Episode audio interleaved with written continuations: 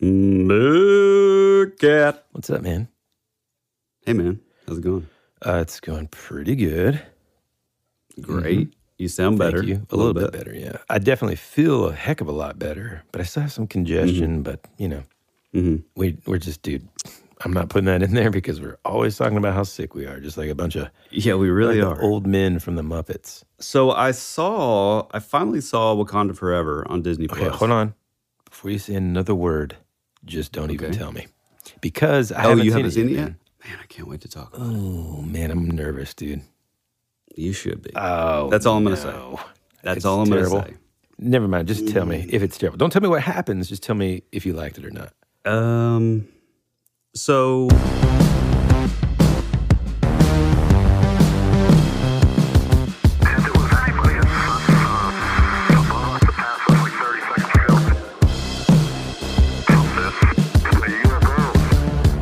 Howdy, folks. Welcome back to your favorite podcast, That Would Be Rad, a podcast that majors in 80s and 90s nostalgia, comic culture, all things paranormal, and minors in retro video games, tabletop RPGs, pre internet mysteries, and raising our kids to be half as cool as we were back in the 80s. I'm your host, Tyler Bentz, and this is your other host. Woody Brown. So, how's your week been? I know you did a little traveling. Yeah, it's been a crazy week, uh, but I'm, you know, I'm grateful for the trip that I just took. Have a family member that's not doing so great, uh, so went down to see him. And anyway, it was uh, it was a good trip. So got to spend some time with my brother and my dad, which just the three of us. It's kind of rare, you know. Um, Yeah, yeah, right. Nowadays, so it was it was amazing, man. You know what's even more rare? Uh, me, me hanging out with my dad. oh, it's good we can laugh about it. Uh, no, all that to say, sorry, folks, for the later than usual episode. Woody got back super late, yeah, and then I had during the day I had a like a three hour parent teacher conference. So, um, oh, and then on the way home from that, my wife. Well, here's good news and bad news. The good news is well, the bad news is she doesn't listen to the podcast, which makes me sad. Uh, but the good news is she doesn't listen to the podcast, so I can say that it, this has happened three times in the last like two months. She's just running out of gas. So I had to literally walk two miles, buy a gas tank from the gas station, which they rip you off because they know you have to have it for sixteen dollars, and then um, So what you got to do is you got to keep an out. empty one. Now I don't want you. I've already tried tank. that. I've already tried that. I'm just saying, have an empty one in your car so you don't have to buy a new one. Is what I'm saying. No, no, no. I have one in my car. It's her car. We rode together. Oh, I see. yeah, and that's why I had to walk. Yeah, man, that is a. Uh, It sucks. and when we go on a Valentine's double date dinner, Mm-hmm. I'm gonna get like a five dollar gift card to like QT or something, and just put it in a card. You and, uh, definitely. I think that would be hilarious. Well, what sucks about it too uh, is like literally when this happens, it's not like, "Hey, thanks for walking two miles to get gas for In the me." cold. It's- yeah, in the cold. It's after we've already sat in a parent teacher conference for three hours.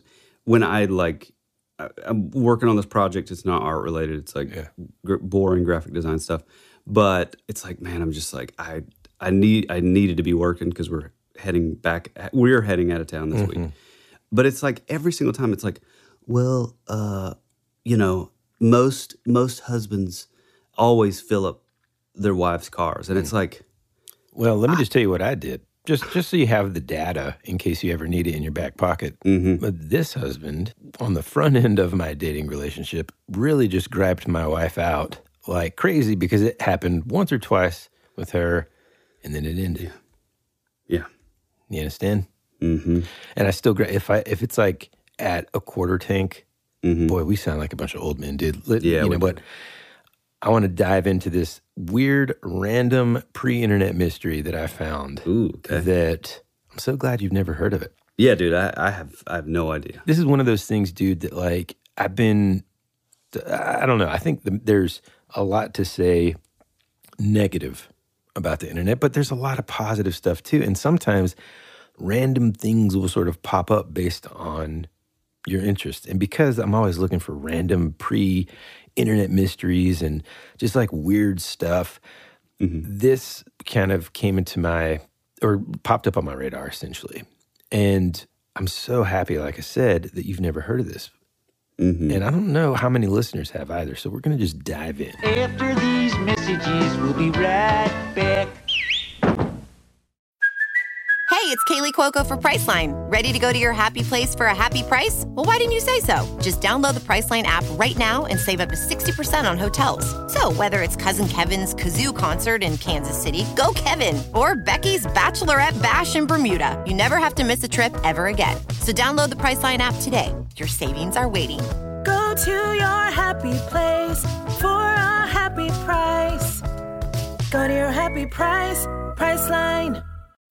When you need mealtime inspiration, it's worth shopping Kroger, where you'll find over 30,000 mouthwatering choices that excite your inner foodie. And no matter what tasty choice you make, you'll enjoy our everyday low prices, plus extra ways to save, like digital coupons worth over $600 each week. You can also save up to $1 off per gallon at the pump with fuel points. More savings and more inspiring flavors make shopping Kroger worth it every time. Kroger, fresh for everyone. Fuel restrictions apply. Another day is here, and you're ready for it. What to wear? Check. Breakfast, lunch, and dinner? Check. Planning for what's next and how to save for it? That's where Bank of America can help. For your financial to-dos, Bank of America has experts ready to help get you closer to your goals. Get started at one of our local financial centers or 24-7 in our mobile banking app. Find a location near you at bankofamerica.com slash talk to us. What would you like the power to do? Mobile banking requires downloading the app and is only available for select devices. Message and data rates may apply. Bank of America and a member FDIC. Look, Bumble knows you're exhausted by dating. All the must not take yourself too seriously and 6 1 since that matters. And what do I even say other than hey? well, that's why they're introducing an all new Bumble with exciting features to make compatibility easier, starting the chat better, and dating safer. They've changed, so you don't have to. Download the new Bumble now. America's future can be determined by our dreams and our visions. It was very intense, bright light. For over 200 years, there have been reports of giant man-like creatures. From another dimension, another world, I don't know. The most intriguing mystery on the North American continent. This is Joshua Cutchin, and you're at my home for weirdness. That would be rad.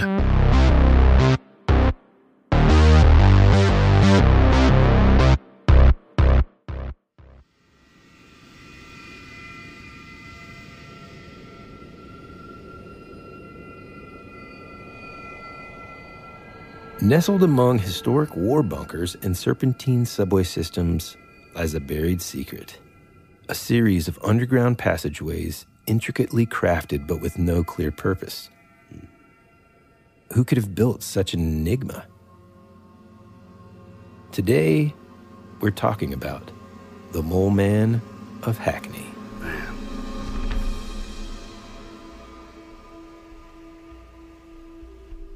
All right, so this is about a man named William Lyttle. And that's in case you're taking notes. At home, that's spelled L Y T T L E. Hmm. William Lyttle was born in 1931 in Donegal, Ireland. Now, not much is known about his early life except that he studied at Queen's University in Belfast and afterwards worked as an electrical engineer for the Bristol Airplane Company at some point in the 1960s. It's thought that perhaps after the company ceased operations in 1966 that he relocated to London with his wife and young daughter. They purchased an attached Victorian house in between the Dalston and Beauvoir areas of Hackney and lived there for the next four decades. Relatively quiet life on this uh, road called Mortimer Road. Again, not much is known about this time or exactly when his wife and daughter disappeared without a trace from his life.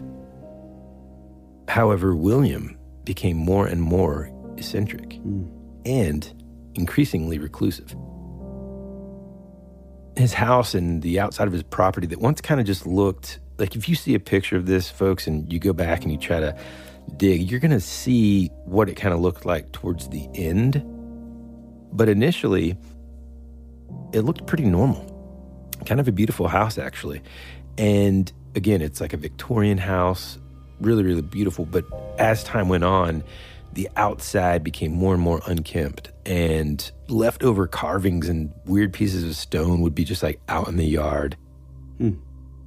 Electronic trash and like sort of derelict. Um, Almost like a, like a derelict. No, like a junkyard. yeah, kind of like a junkyard. You know, and people Mhm. started noticing like, you know, that's kind of an eyesore. You know, I Oh, think yeah. I don't know about your neighborhood because in neighborhoods nowadays here in the U.S., most of the time there there's some pretty strict regulations about what you can and can't have in your yard. But in an older neighborhood like my own, even we don't have a uh, homeowners association, so we can literally do whatever we want. We There's do, good- and it's the worst. It's there's good and bad, man. Because no, there's not, dude. That It's means that some neighbor, it is a ripoff. some neighbor can kind of come in and have like a dang car just rusting in their front yard in my neighborhood. Whereas if that happened there, they would be fined. Yeah, but if we want to change like our shutter Yeah. color, like I'm talking like two, like one to two shades lighter or darker, Yeah, we have to you have to get an entire approved. council. Yeah. Now let me tell let me tell you what's even worse than that. One of my friends from work. Listen to how crazy this one is. Clayton. They, Clayton. They had to apply for approval to get an in to change the color of an interior room, dude. You can't see it from the outside. You can't screw that. Yeah, no, right? No And way. So, I mean, anyway, so in some ways, I'm I'm thankful that I don't have that, but in others, you know, you don't really want all this junk out in the yards because it makes your house look, you know, Yeah. you know, it, it kind of reflects on on your home as well. So, I mean, our neighbors directly next to us are doing renovations in their basement, and they did have. This is for you, Matt, if you're listening. They did have a giant like dumpster in their driveway Mm. for months.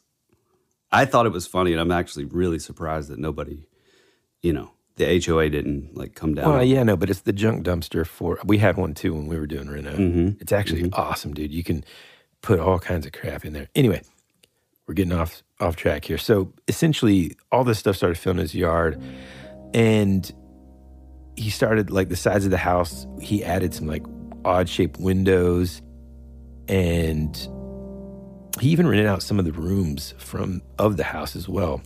And rumors started to kind of like circulate that this guy, William Lyttle, was digging tunnels underneath his house and perhaps even further beyond just under his house. And people even reported seeing him emerge out of manholes in the middle of the street. And he would like come up and sort of quietly nod at them and then just go about his business, man, as if nothing weird had just happened. Hmm. Well, r- real quick, I'm sorry. I, I just need some clarification. Yeah. So y- you're saying his wife and daughter like mysteriously went missing, or Nobody just- really knows where they went. So, so they could have just like left him. they could have just left because he started getting intense. They, and we'll get back to this in just a minute, but yeah, as far as the public knew, again, because he was so reclusive, he wasn't necessarily, he was not a social butterfly. He just kind of kept to himself and then sort of in the public eye started exhibiting this odd behavior. And I'm thinking that initially these rumors started because people, perhaps the young folks, typically like college age kids that he would rent out rooms to. Because, by the way, this this house mm-hmm. was had 20 rooms. Whoa! And it's, So it was like massive house. yeah, large, very very large. Wow. What's What's funny is like,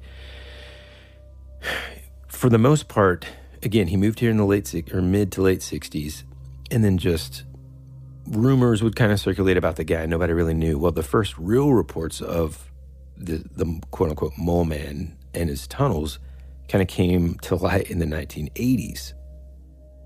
And that's part of the reason why I love this story too, because it's pre-internet, it's 80s. Right, right. The residents of Hackney began to report strange noises and vibrations hmm. Coming from beneath the streets.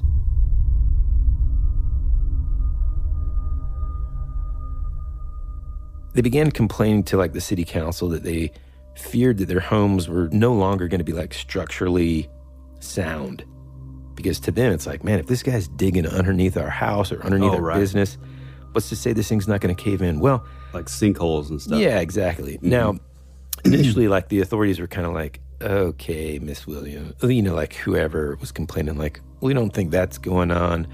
So they would kind of like come to invest. They didn't really put a lot of weight into all this until, well, two things happened. One, William Lyttle, in one of his sort of digging expeditions, accidentally hit a 450 volt power line, which sort of knocked the power out for like blocks and blocks and blocks, which of course ticked people off. Yeah. Even worse, there was this main road, and it was like a super busy main road next to his property. And then uh, in the middle of the day, it just like caved in.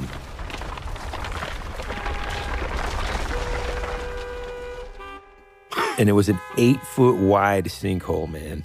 Oh, cracks all over the place. And then that was when the when the authorities came to investigate that. Like, whoa, what happened here, dude? That's when they discovered that he was they could it? see him from the road, man. Tons and tons of tu- tunnel systems, Just like all this stuff. all over him. Yeah, he's like, oh. No, I don't think he was in there when it happened, but they could see from the street now this like tunnel system. Whoa.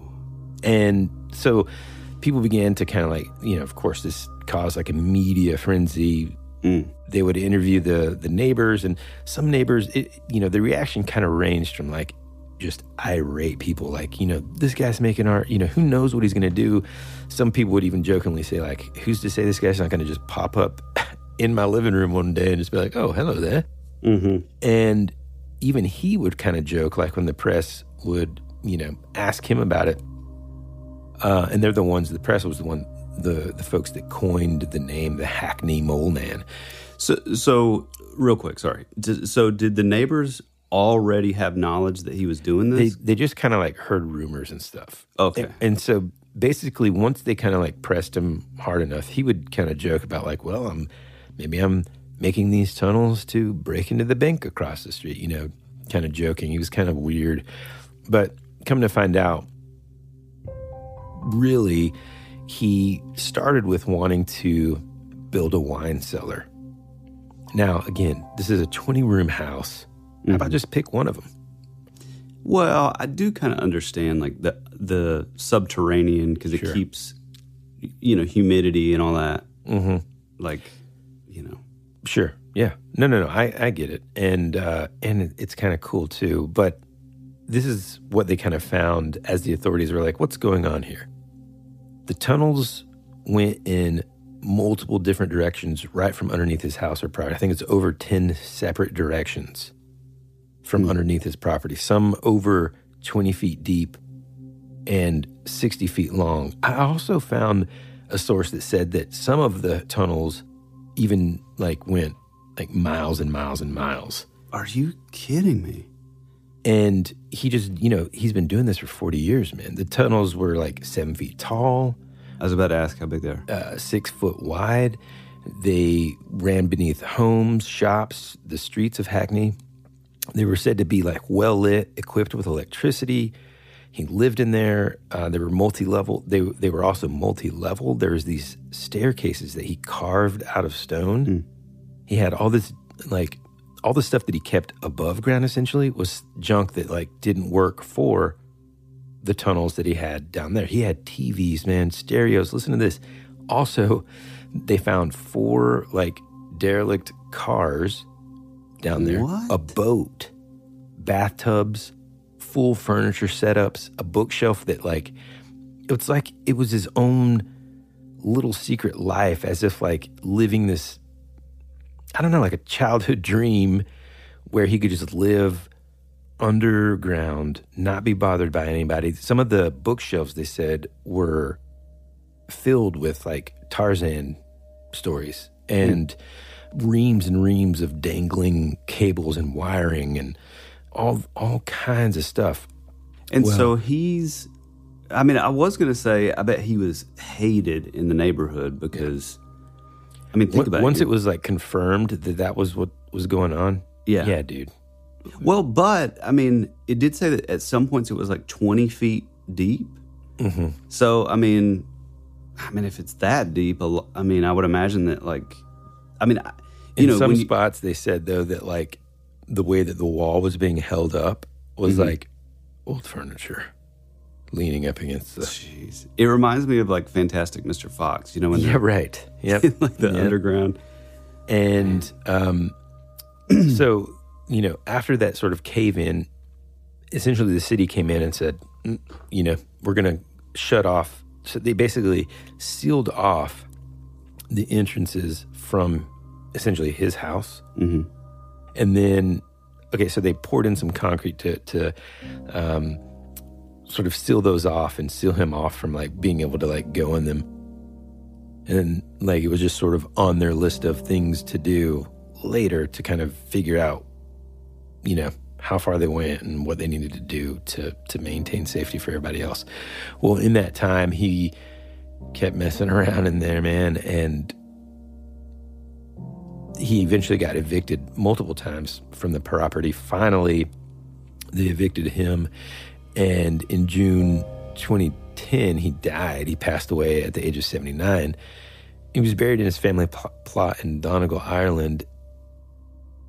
And after his death, they actually sealed off all the tun- tunnels permanently and filled in, um, like the areas with like concrete and stuff, so that there would be no more cave-ins and stuff. But all the stuff essentially that they found, all the electronics and all that, and you can see pictures of it and stuff, kind of came after the fact.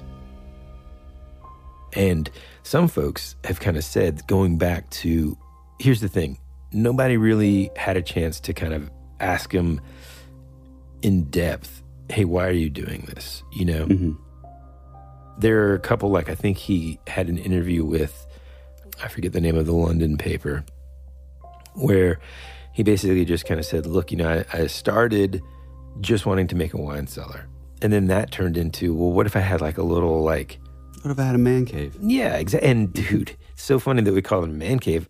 As I'm like thinking about this, I'm like, I mean, that's not surely that's not where the phrase man cave I came mean, from. maybe. I mean, so it's like he I mean, built all this stuff, and I feel like, you know, some people do kind of wonder, hey, did he murder his family and then hide them in there? Just kind of looking at the picture of this guy and just kind of like thinking about this, he actually more reminds me of someone. Well, I mean, for lack of better comparison, kind of like us, man. We get like focused on something mm-hmm. and it becomes like a hobby and then we just kind of like perfect that next thing you know you got a room full of dungeons and dragons miniatures and foam that you're turning into you know dungeon tiles or whatever. Yeah, right. um and so at the end of the day nobody really knows why he dug them. Uh nobody knows you know any of that stuff. So i don't know. It's a it's a it's one of those fascinating captivating mysteries that like most fascinating captivating mysteries we just Mhm. don't know the answer to. Man, I mean, I think that uh I mean I mean d- different in a lot of ways. Like I feel like the sort of like mystery surrounding it Mhm. um of like how he did it. It doesn't sound like it was any sort of like special like no not like um like Coral Edward Castle. Leedskalnin. That's who yeah. I'm thinking of. yeah Yeah. no i mean it, i think there were a lot of sort of like wow i can't believe he was able to do that Like some really yeah i mean the tunnels look really cool Yeah. And I mean, I don't. Is this some? It is somewhat of like a juvenile sort of wish to kind of have. I mean, because like we joke about it all the time. Like, let's say Ann and I are sitting on the couch and we're just talking about something.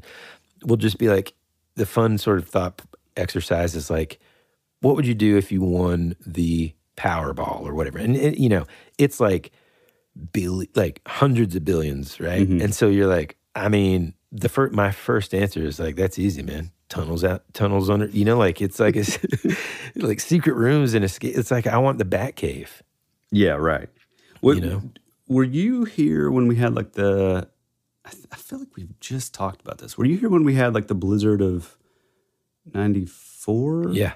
they called it here in Georgia. Yeah. Uh, so we had this really crazy you know, like the most snow that we've like ever had here in Georgia.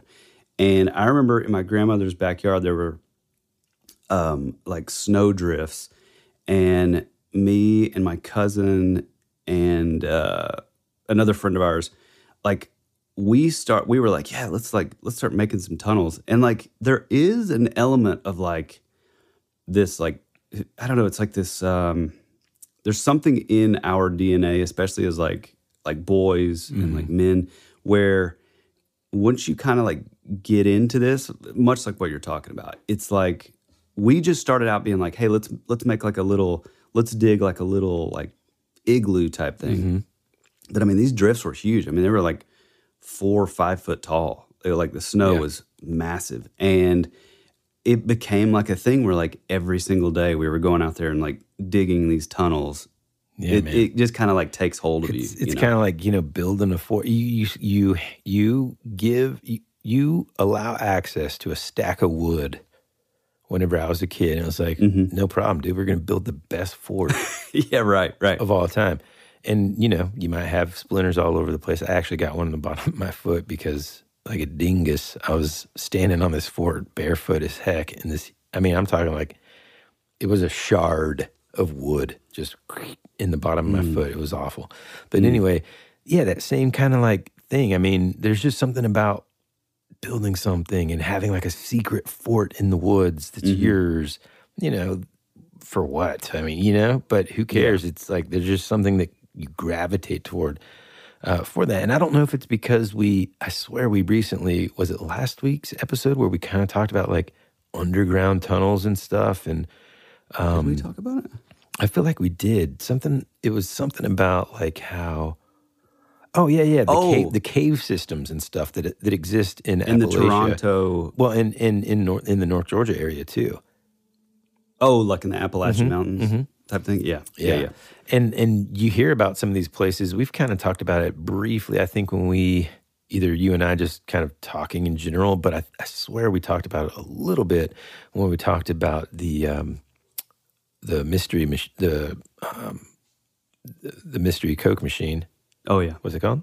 Well, there's like, I mean, that's fine because Yeah. there's like multiple names. Uh, don't think there's, in like- out out in the Pacific Northwest, I guess Seattle. Seattle, th- yeah. There's there's all these stories that that I remember hearing like as a kid of the '80s, where like there's all these underground systems, and I mean nowadays you hear about people living in the subway systems of New York that have been kind of closed off. And I remember there was also some show that I saw one time. It was like a documentary about these. Um, I forgot what they call them, tunnel people or something that, that live out in Las Vegas. You know, like the homeless Mm. end up just like being out there, and these folks like would go in these tunnels and, and try to interview people, and it's kind of where um, you know folks missing people have been found there, but they're just like homeless and heroin addict now, you know. And anyways, there's this vast, almost like network of people living underground, man. It's yeah. not fiction, you know. It's scary, dude. I know in New York there's like a a big like group of of the population that like live in all those like sort of subterranean tunnels and sewers and stuff up there. Yeah. I once had the statistic of the amount of abandoned tunnels, subway tunnels in New York. Mm-hmm. And I lot. don't remember what it is, but it was like, I couldn't believe it. That's how much it was like Yeah. miles and miles of, Yep. of these tunnels. I mean, Yeah, just it- imagine, I, dude, I, I would be scared as heck down there, man. Oh yeah, dude. Super scary. Yeah. But you see what I mean about this one, man? It's kind of just weird. It's just sort of interesting. You know what I mean? no, it's awesome, man. That's great. I love that kind of stuff, Mhm. man. Mm-hmm. Kind of want to go dig a tunnel, man. I mean, should we? I mean, for real though, be serious. If if you had a couple hundred billion dollars, you're telling me that you wouldn't want like secret password? What about like a slide? You just press a button.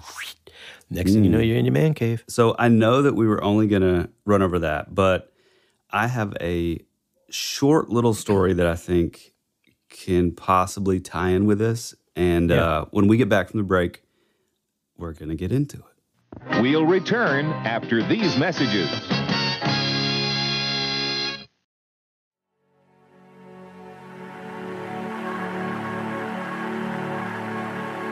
Pretty cool place. If you're a Martian. Or a vampire. vampire. You think you really know what's happening around here. don't you? We're fighters for truth, justice, and the American way. Hey, this is Woody. And this is Tyler. And you're listening to That Would Be Rad. And now back to our show.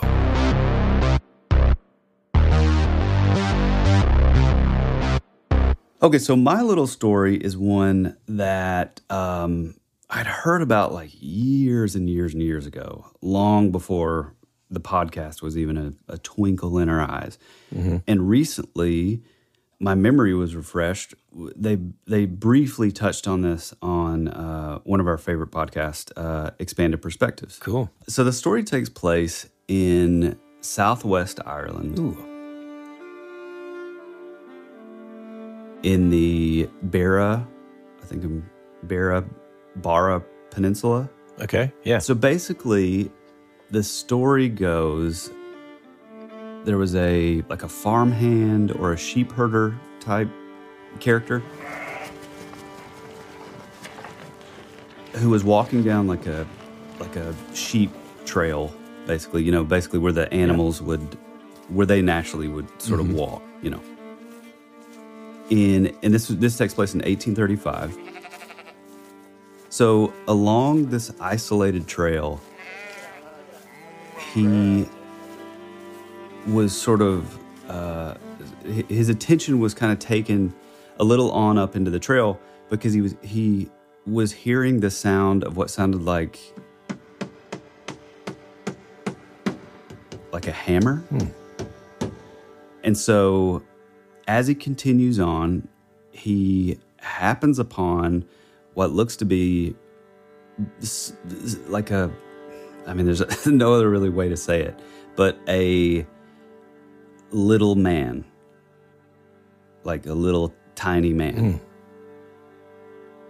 And he's sort of like fidgeting with something, you know, in his hands. And so it says, as he got closer, this little character, this little man, was so startled by the, you know, the sheep herder's presence that he took off into the high grass um, and it was super quick, like lightning fast. Hmm. As he he he begins to kind of go after him, but then realizes like, no, this this this little character's long gone. But one thing to note is in 1835, it was it was a lot more sort of common for these people to believe in that. You know, much like uh, we've mentioned before, like in Ireland or in Iceland, it's something like 85% of the population believes, like wholeheartedly believes in like the elves Mm, uh, or the, the the hinterfolk, the hidden folk up there. And so, you know, in Ireland in the 1830s, that was a thing. You know, they would leave little. We talked. We've talked before. Leave little offerings, little mm-hmm. little thimbles of milk out on, you know, outside on the porch or whatever. So anyway, as he goes to continue on his way, you know, back on the trail, he happens to look down and realizes that this little character must have been a cobbler Mm. because there's a tiny two and a half inch shoe left behind. Whoa. He reaches down, he examines it. You know, two and a half inches, very, very narrow. He believed at the time that it was a, it was like a, a true flesh and blood leprechaun. Yes. Yeah, which is amazing. So he would go on to take the shoe to a local physician. The doctor would end up turning it over to a prominent, like Irish family, like sort of in the community. They would hang on to it for a while and, you know, keep it under lock and key kind of thing. I think this family still actually has it. They're called the Somervilles. Mm. And so in the late 1800s, there was an author and lecturer uh, named Dr. Edith Somerville. Uh, and she would take the shoe with her to the United States on a lecturing tour. One of the stops on the tour was Harvard University. And she, as she stopped in, she requested that, you know, people in like the I don't know if it was like the lab or whatever, but she she asked that it be examined. And so all the, you know, the biggest names in science, you know, Harvard is such a prestigious school. They took a look at it, they did a, a bunch of testing. They would find out that the shoe was made of leather and it was perfectly crafted with tiny, tiny little eyelet holes and a, a little bits of it. It didn't have laces yet, but it's they said that there were like um, eyelets or something for it. Well, there was like a little, like what looked like almost like silk or like gossamer, but like some some material that they had never even seen before. Man. And it was like woven, you know, kind of like how like a shoestring would be, but so so so tiny, like Yeah. impossible for human hands to basically do it. The interesting thing is, you know, I said that they discovered that it was leather, uh, not like calf skin or anything like that. We're talking mouse skin leather. What? Yeah, dude, which is incredible. So, you know, immediately there were, you know, your skeptics were coming out of the woodwork, which is to be expected. Sure. The their first thought was, oh, well, it was it was like a doll shoe. The but the way that that was disproven, and this is so fascinating, is that the the little shoe had a heel on the back of it, right? Mm-hmm. Um, and I'm sending this to you. Kind of like doll's eyes. it uh it had a little heel on the back, but the interesting thing is the heel was worn. And the only way to do that is like by someone walking in those shoes. so this is this is the shoe that you're showing me. Mm-hmm. Dude, it's so small, man. So tiny. And if you really like look at it like like you can see where it's I mean it's it's really pretty impressive. I mean, and again, this is in 1835, so Yeah, it looks like worn in. It, it's like sitting next to a thimbles for a Mhm. thimble for uh, some like sewing or knitting yeah, or whatever. yeah, Mhm. for some sort of size context. Um, Like if it didn't have the thimble, it would look just like a regular shoe. Yeah, for sure. And so the yeah, so the back heel showed signs that it um had, you know had been worn for like a long period of time and like um I mean you know how it is listeners you have like your favorite pair of shoes and like for us you know we we toured a lot and and you know we'd have boots and like you know you walk a certain way so it'll like wear a shoe like on you know the outside of this let this shoe and like there's like little little like fingerprints of like how to wear yeah, like you know, where, where your shoe, like yeah, so they would also notice that there were extra small handmade stitches all along like the back heel indicating that the shoe had been like repaired. Because they also like took the shoe to like you know professional like cobblers and stuff. Yeah.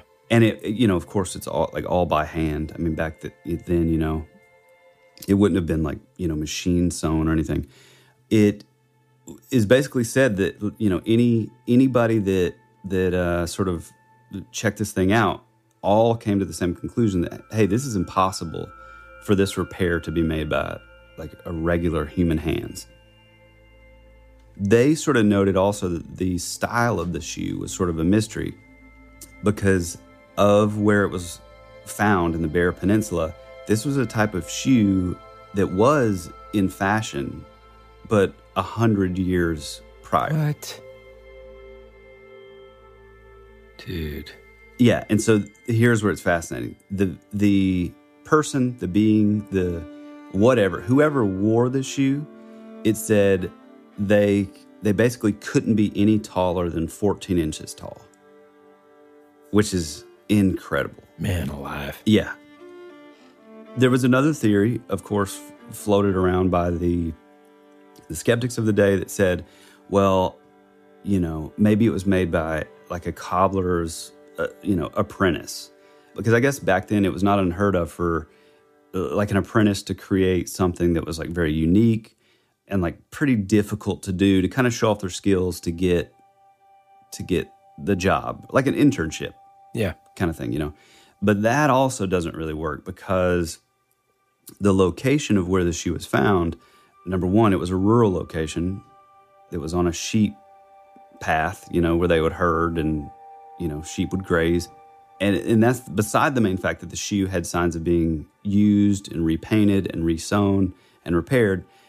It, it just didn't make sense that, that if it were a thing like that, the apprentice would like basically recreate this shoe in a tiny, tiny size, but also doing it in a completely outdated fashion. Right. You know, like it, it just wouldn't make. I mean, if anything, it would be like the most modern thing Right. of the day, you know, to sort of like sell yourself or whatever.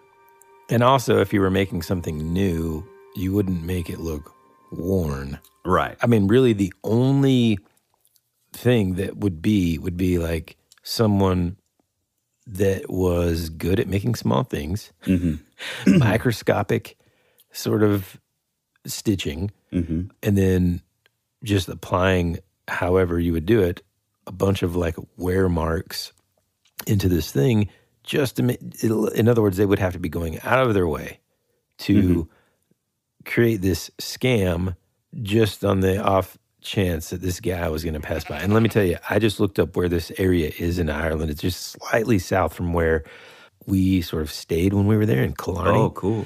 I mean, really, really close. And I mean, first off, if you ever want to visit a place that just immediately feels magical and Mhm. Oh, like man. something like this would happen in, this is the place, dude. I mean, it's it's incredible. I went on a run kind of close to where we were staying, and I was in the woods and stuff, and uh, or the forest, and it really did feel like you know, like oh man, I wonder if they're like little people Yeah. watching me. I don't know. It was Mhm. really cool. It wasn't a spooky thing. It just it was really yeah, neat. yeah. It just sort of has that sort of magical. But I'm like, like, I can't wait to share this picture with folks on our Instagram because Yeah. this thing is fascinating looking. It's amazing, dude.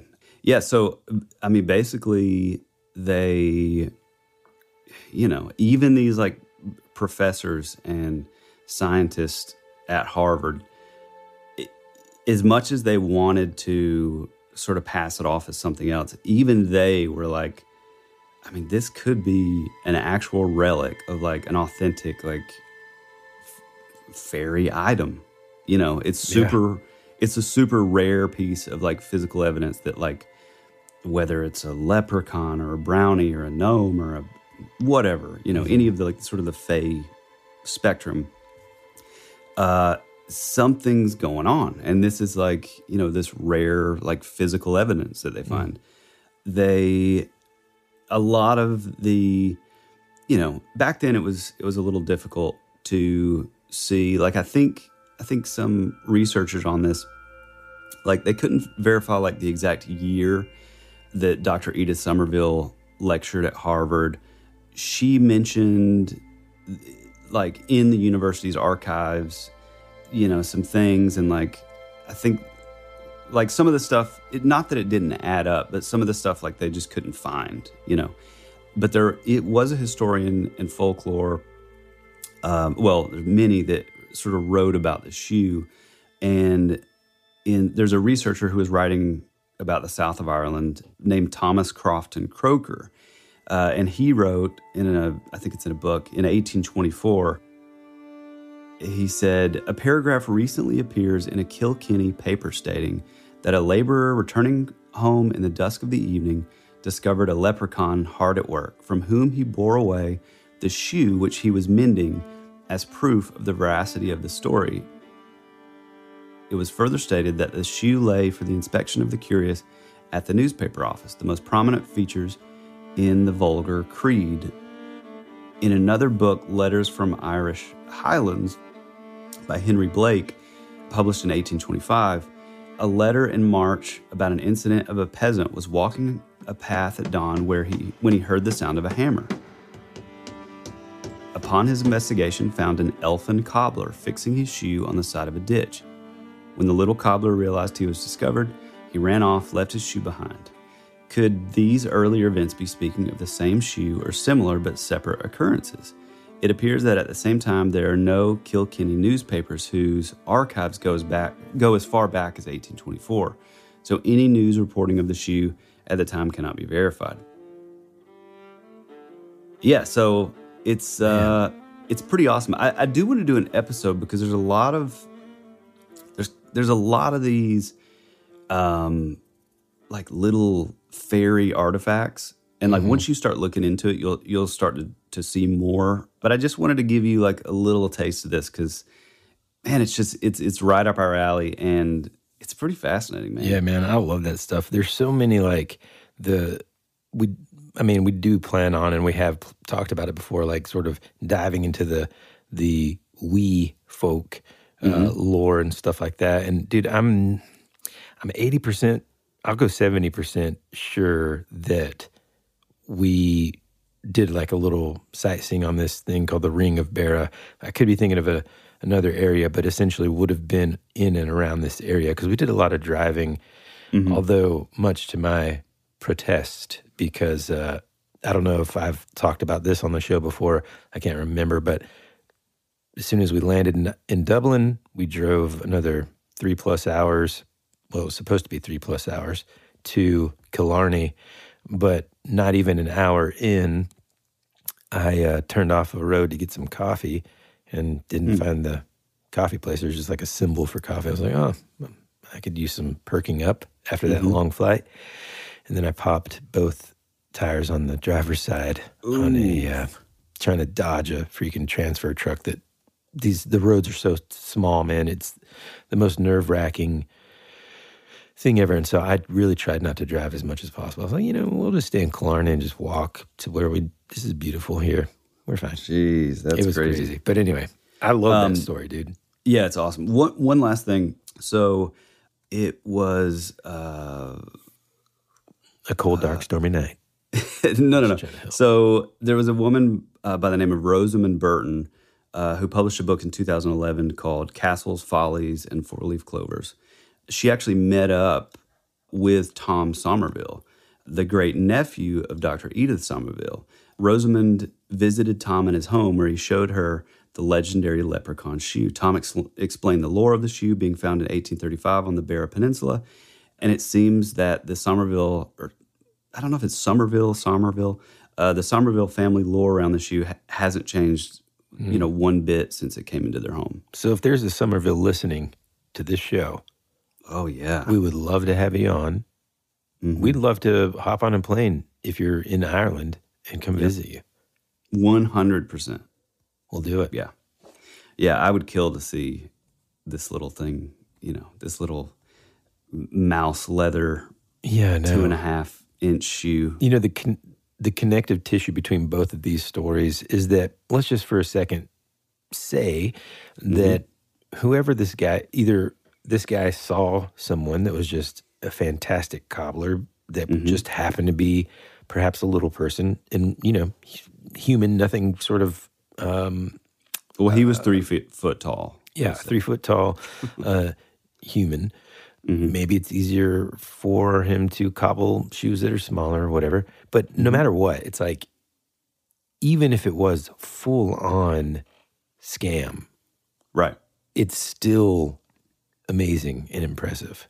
You know mm-hmm. what i'm saying? And Oh, i'm not trying to take away from the fact that like man it could have been a leprechaun. And and you know a thing that i kind of have uh, sort of figured in all this stuff that we talk about sometimes is like yes are there hoaxsters out there? Absolutely. But all of those hoaxes have to originate from somewhere right? Mhm. and so like when you have things like folklore that goes back centuries and centuries and centuries in a culture are there people that might take advantage of that at some point? Absolutely. But it still originated from something you know?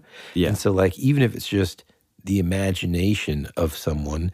And i just saw a clip of uh, i think nick hinton was talking about it on on either a podcast or a show. I, don't- I don't know. I happened to hear this audio where he's talking about his new book where he talks about how and i forget the term for it but essentially just like we talk about a lot the power to create things from our own imagination. And when Oh, we're like an reading- egregore? yeah kind of when we're reading things in books and stuff and these characters and keeping those thoughts alive Mm-hmm. and all of that. Anyways, it's just an interesting concept. And I think no matter what, a person like William Lyttle or, Mm-hmm. you know, in the in the case of this fairy shoe or leprechaun shoe, it's just fascinating stuff, man. And it, Yeah. you know, because it happened so long ago where technology wasn't uh, as you know, it's a lot easier for me, for example, to get a really strong magnifying glass or something and use that to paint tiny details on a on a model or a Right. miniature or something. Back then, you know, that stuff was one harder to come by. You know, they could they didn't have Amazon, Mm-hmm. and just that the skill set, no matter what, is super impressive as well. So anyway, Yeah. what Yeah, a cool 100%. story, dude. Yeah. I mean, I, I do think, um, I do think that because it was in such a, like a rural setting, I think that lends a little more credibility because, and again, it, maybe it was a hoax, but it's like a really, really well done hoax. And like, It's real easy for stuff to hide out there, man. Like we were driving around these Mm-hmm. mountains, and there's still sheep just Oh, yeah. hanging out on these outcroppings of rock and stuff. And right. like there's so much in and to be such a sort of uh, I would say relatively small in comparison to, for example, the U.S. Mhm. island that Ireland was. The amount of land and stuff just seems so vast and expansive. It was Yeah. just amazing. And I mean, you're talking about rocky cliff areas that things. I, I remember reading about some wee folk uh, in Ireland, but also like in Italy and stuff in the rocky areas said to like live in the caves and stuff there. So Oh, yeah. there's just all kinds of opportunity for, you know, things to exist. Oh yeah, one hundred percent. And if you live in a place where you have stories of uh, of little people or hidden folk, we'd love to hear about it. Hit us up on Instagram, drop us a line in, in the comments of the episode, or shoot us a DM if it's a more long form thing with a little more detail and you feel more comfortable uh, just sending it as a full email. Uh, send it to that would be radpod at gmail.com. What we would love is, uh, or what we really love, even more so than like when you guys write in, is uh, if you would like to just tell your story. Uh, Mhm. and you can do that at that would be radpodcast.com, uh, where you can directly leave an audio file of your story. Mhm. We'd love to hear about it.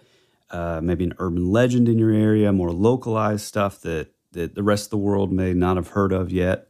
Those are the that's our bread and butter. That's the stuff that we absolutely love. Because you know we love the big the big stories your mothman your Yeah. you know patterson gimlin bigfoot. We love that stuff but what we really love are those super super localized under the radar stories urban legends cryptids Yeah. what what have you That's like the gravy to our biscuit. You know? oh yeah it, it for sure is or the sugar to our grits There you go. um we're southern so that's Now hold on a second. Now you can't say that, dude. I don't put sugar in my grits. Oh, my grandmother used to always do it. Well, I will say like my grandmas are great about just like throwing sugar on everything. yeah, that is true. You know? my my grandmother used to make like cheese toast with mm. sugar on the top. Oh yeah. Now I have had that. And you want to know what else? There's two types of people in this world, Tyler. There's people mm. that think there's enough sugar that comes in the Kool-Aid packet, and there's people like Oh no, I like our folks that just can't ever have enough. Y- yeah. They just keep on adding sugar to it. Oh, Oh, one hundred percent.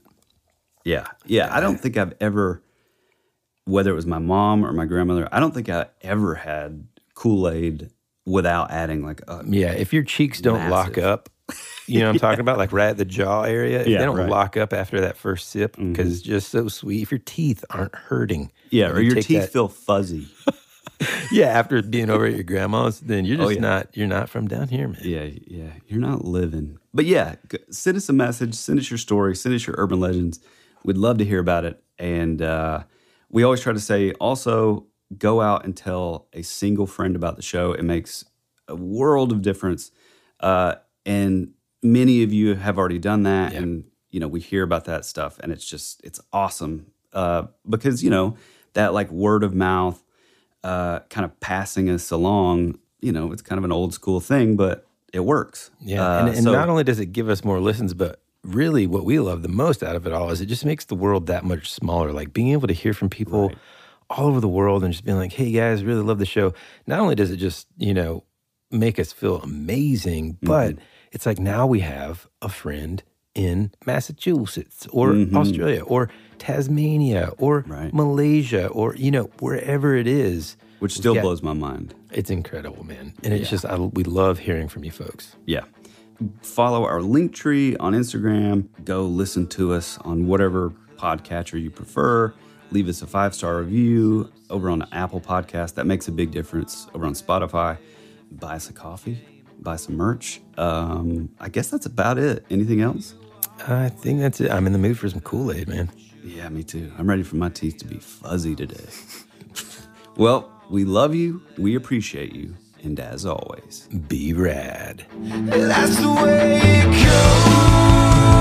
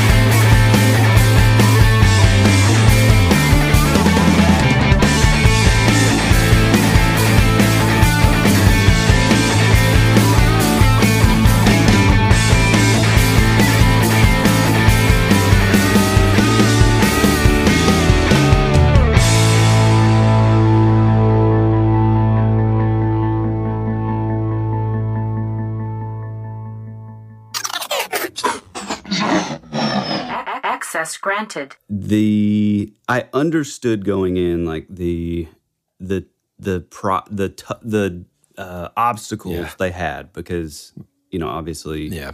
Chadwick Boseman died all that but it kind of sucks because it's like it feels like there's like a a which is to be expected there's sort of a shadow over the whole movie so there's like this sort of sad melancholic Yeah. kind of like thing which is I Yeah. get it but I, but I feel like they didn't um They didn't actually get into like him passing. Really, like as- the whole. as much like as- the whole trailer is like a, a funeral procession.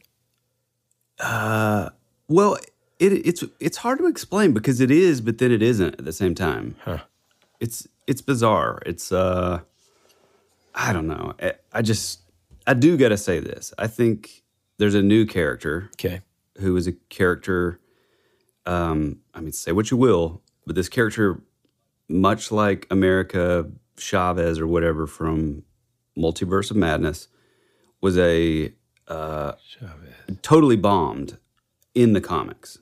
So it's like, you know, from a even just from like a business standpoint, it's like, hey, we have an entire universe of these characters Mhm. that are amazing, have been fan favorites for literally 60, 70 years.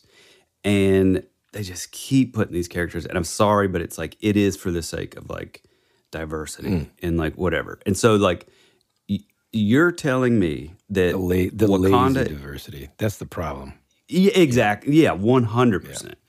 Uh, but it's it's like like perfectly done. Like Miles Morales, Hmm. Spider Man, Yeah. diverse. Uh, but the way that they like handled him, the way they sort of flipped it, so it's like, oh, well, it's like his mom's Puerto Rican, his dad's black, and he's a cop. He's in New York. Yeah, and, yeah. You know, he's a well, cop. Brooklyn. He goes to, and he, he Miles goes to like a private like science Mm-hmm. school. It's it wasn't like the typical like oh it's an inner city kid without a dad and Mhm. it's you know yada yada yada. Anyway, this is just like we're supposed to believe that suddenly there's a girl. Come on, man. Don't yeah, but don't tell me anything else. That's it. Oh, I thought I thought you kind of knew about. No, I don't know anything about it. Well, she sucks. So Mm, yeah, that was an awesome that was show. Fun, man. dude. That was fun. Those stories, like I love those kind of things, man. What's You know? funny is I had two different stories that I was possibly going to bring up, and as soon as you said your guy was from Ireland, I was like, oh well, there's God, man, how cool is that? yeah, We got to go back. I got to go back to Ireland, dude. dude. I would love. That's like Ireland and like Scotland or like I'm not joking, dude. There's this like cloud cover as the plane's landing, and just after we got underneath the clouds, where you could see, it was like I can't even explain how like like, emerald. Yeah. it was, dude. It was Yeah. the greenest green. It, it's just the magical. I like no joke. and I'm not joking around. Yes, I could live in Italy, but I think it would get on my nerves. The beep beep beep. You know. Dude, Italy, Rome is the hottest Oh yeah, no man. I've ever been. Uh, but Ireland, man, Yeah. incredible. You'd be too cold there, but me and Courtney would like it. Is, does it get really cold? It's I mean, I weird, know the- dude. The weather swings like left and right within the same day. Yeah. you just have to pack like layers, man. And all the people, dude. My gosh, dude. Uh, it's it's just incredible. Anyways, I got to run. Yeah, dude. Me too. Well, hey, man, safe travels, dude. Oh, thanks, pal.